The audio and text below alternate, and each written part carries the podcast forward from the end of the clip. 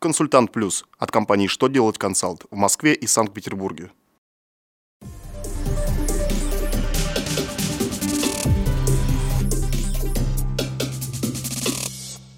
Добрый день! Для вас работает служба информации телеканала «Что делать ТВ». В студии Кристина Альшевская. В этом выпуске вы узнаете.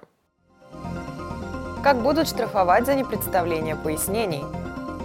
Положено ли пособие по уходу за ребенком работающему отцу-декретчику?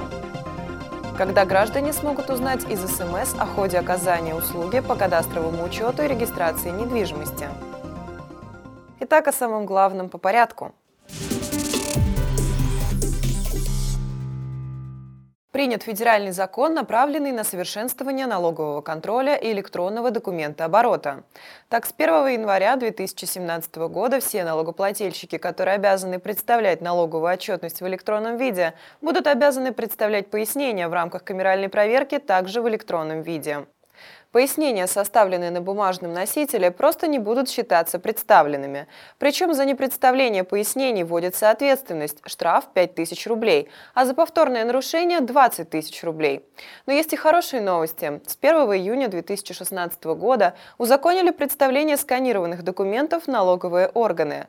Главное, чтобы они были составлены по формату, утвержденному Федеральной налоговой службой России, и направлены в налоговый орган по телекоммуникационным каналам связи или через личный кабинет налогоплательщика. Арбитражный суд разрешил вопрос о праве на пособие по уходу за ребенком работающего отца. В ситуации, когда мама малыша является безработной, отец имеет право оформить декретный отпуск на себя и работать неполный рабочий день. И при этом ему должно выплачиваться пособие по уходу за ребенком. К такому выводу пришел арбитражный суд Западно-Сибирского округа.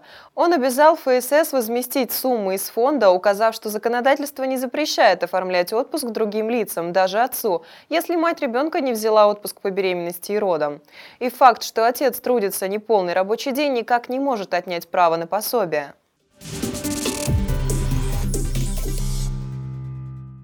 На 2017 год запланирован запуск новых способов уведомления заявителя о ходе оказания госуслуги по осуществлению кадастрового учета и регистрации прав на недвижимое имущество.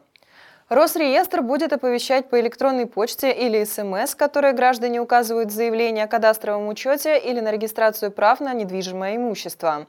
Помимо этого, таким способом уведомлять заявители будут о поступлении информации об оплате государственной пошлины и приеме заявления и прилагаемых к нему документов в обработку, о возврате прилагаемых к заявлению документов без рассмотрения, о проведении и приостановлении государственного кадастрового учета или государственной регистрации прав, либо об отказе в их осуществлении.